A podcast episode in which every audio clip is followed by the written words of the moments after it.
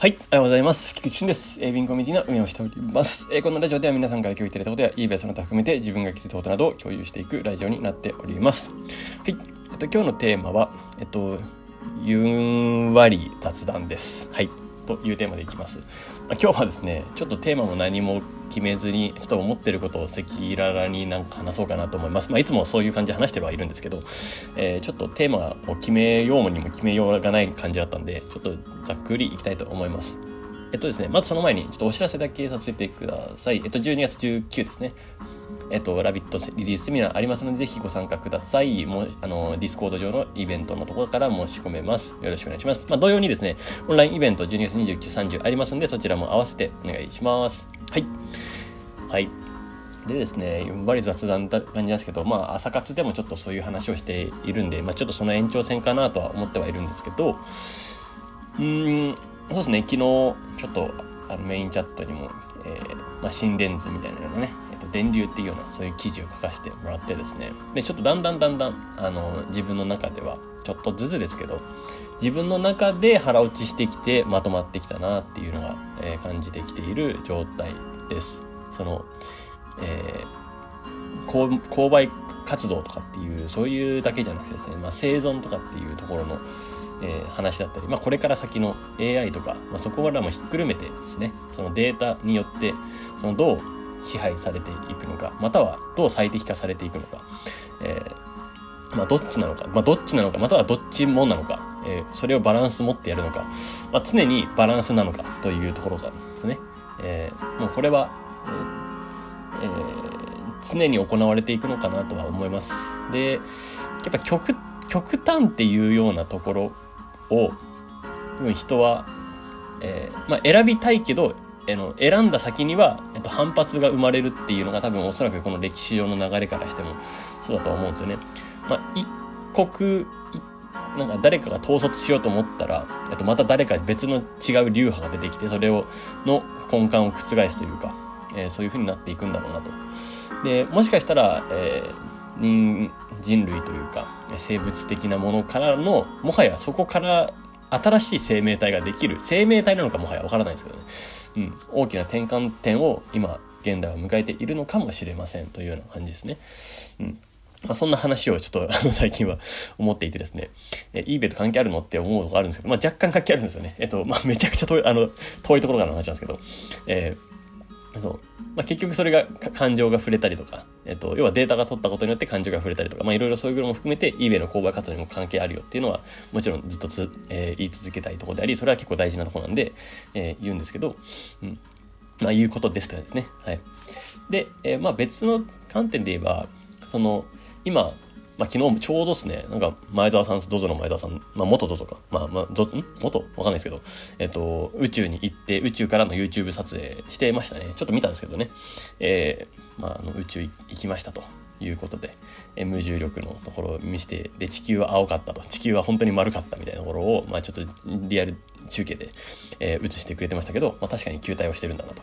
で確かに青いんだなっていうのは、確かに外から見ても、まあ、思いましたという感じですね。うん。やっぱりそれで宇宙に行って、まあ今新たな火星を、えー、探索というか、えっと、火星に、まあ、新たな場所を開拓しようとしていますよね。まあ、それは、要はもう人類が生き延びていくための一つの生存戦略であるんだなと。これはもう地球規模ではなく宇宙全体というか、まあ、その人類全体の希望でもあるなというふうには思います。そう宇宙を目指すことによって、え人類全体の、えメリットがあるなっていう感じですね。うん。まあ、要は生き延びられる確率が高まるんで、その環境問題とかもひっくるめてですね。要は分散できますもんね。人類が、要は、あの、火星と地球に分けられれば分散できますんで、え、シンプルにですね。またそこで発達させていけば、またそこで新しい、まあ、そこでまた新しい何かが生まれちゃうんでしょうけどね。えっ、と えー、争いがというか。うん。で、そうなんだなと。で、今度は地球だけじゃなくて、地球が全てとかって今では思ってますけど、で世界が全てだって思ってますけど、いや、そうじゃなくなる未来が来るんだなって感じですよね。この感じからすると。なんすか、あの、宇宙規模で惑惑星単位で住めるんじゃないみたいな、な、あ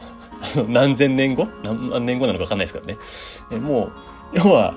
えっと、今日本でやって日本アメリカ中国みたいなことでやってることが要は地球火星水星みたいなことをやるんじゃないみたいな感じですよね。えー、そうそういう規模でなんか発展してくん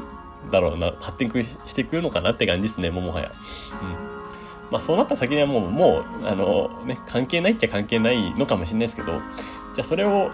関係ないって思わせる人生もそれだなって今思ったりはするわけですよ。えっと、その、だってね、あの、あれじゃないですか。要は、まあ、ピタゴラスの定理とか、あの、ね、いろんな数学で法則見つけて、えーえー、やべ、今数学の先生なのに数学のあれ忘れましたけど、えっ、と、そうですね。まあ、ピタゴ、ピタゴラスがルルートとかもそうですけど、平方根とか、いろんな定理とかを数学的に、えー、あの、指数関数だとか、とかっていろいろ見つけ、法則を見つけた人がいるわけですよ。えー、そうそういう人たちがね、ちょっと名前わかんなくても大丈夫です。あの、オイラー関数とかオイラーとかっていう人がいるって話なんですけど、えっと、まあ、そういう人たちは、ずっと名を残してるわけですよね。あと昔から。ずっと。で、名は残ってる人はいるわけですよね。まあ、日本でも別に坂本龍馬って、もう、まあ誰でも知ってるよみたいな、西郷隆盛誰でも知ってるよみたいななってるじゃないですか。織田信長誰でも知ってるよみたいな、まあ、歴史で書かれているような形になってる。っていうことを考えたらですね、名を残せないことはないっていうような感じですよね。まあもうこの感じからいくと、おそらく孫さんはもう歴史の教科書に載るんだろうなって思いますけど、えっと、まあもう載ってるのかな？いや、わかんないですけどね。えー、なんかそういうですね、えー、歴史に名を残す、まあ、教科書っていうのがもはやあるのかすら知らないですけど、うんまあ、歴史、えー、名を残す何かを残す、えー、ですね生きている証を残すっていうのが、まあ、人それぞれにおいてあると思うんですよ。うんまあ、それを突き詰めていくっていうのが、えーまあ、人生において、え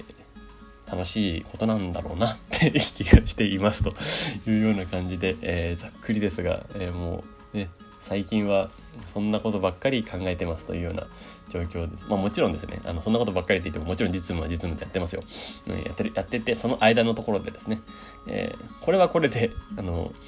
ある種、密接に紐づいてるとこではあるんで、いろんな分分野を横断して、えー、語句を学んだりして、えー、論理的構造を理解して構造的から理解するっていう観点のトレーニングで言えば私本当にあの使うとこはいっぱいあるんで、うん、まあ一旦ですね、えー、その生きてる証を残すっていうのは、まあ、人それぞれにあると思うんですね。えっと、もちろん子供を残すっていうのもその一つだと思うんですよ。うん、物的、物的に、えー、子供を残すっていうような感じですね。で、まあ、あとは質的に残すって言ったら記憶を残す。時間、あの楽しい時間を共有した時間を残すっていう意味だったりとか、あとは何かサービスを残す、商品を残す。なんかいろいろあると思いますね。うん。まあ、ただ、そこの概念で言うと、おそらく子供っていうのがその未来につながりであり、生きている証がつながれていくものであろうなという、一番近しいもの、ものって言っちゃうとあれですけど、うん、えっと、近しい人？うん、どうかな？うん、生きて、証、証ですかね。うん、そうですね。だからそれで言うと、えー、そこにもたどり着きますし、だけど、孫さんはもう人類を全員子供だと思ってるんですよね、自分の。うん。まあ、そういう概念じゃないかなと思ってます。要はネットにね、よって、えー、全人類をつなげて、えー、そこのインフラを敷いて、えー、もう孫さん、孫正義って名前を知らない人はいないと。要はみんなの記憶に残ってるっていうことが、もう、それが子子孫を残しているという証拠になるみたいな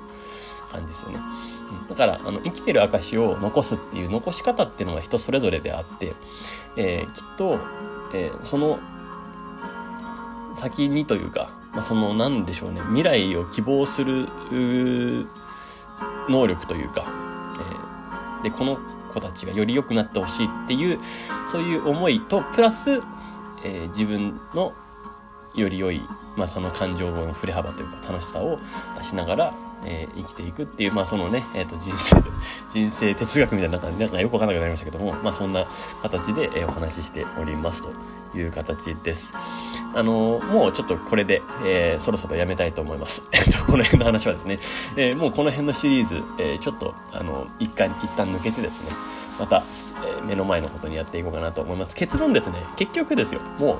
いろいろ振り切ってますけど、結局目の前のことやるしかないんで、目の前のこと全力でやるっていう、その、それに、えー、当然帰着するんで、えー、そう、それをやってた先にどうなるかは、もうそれがもう運命だというふうに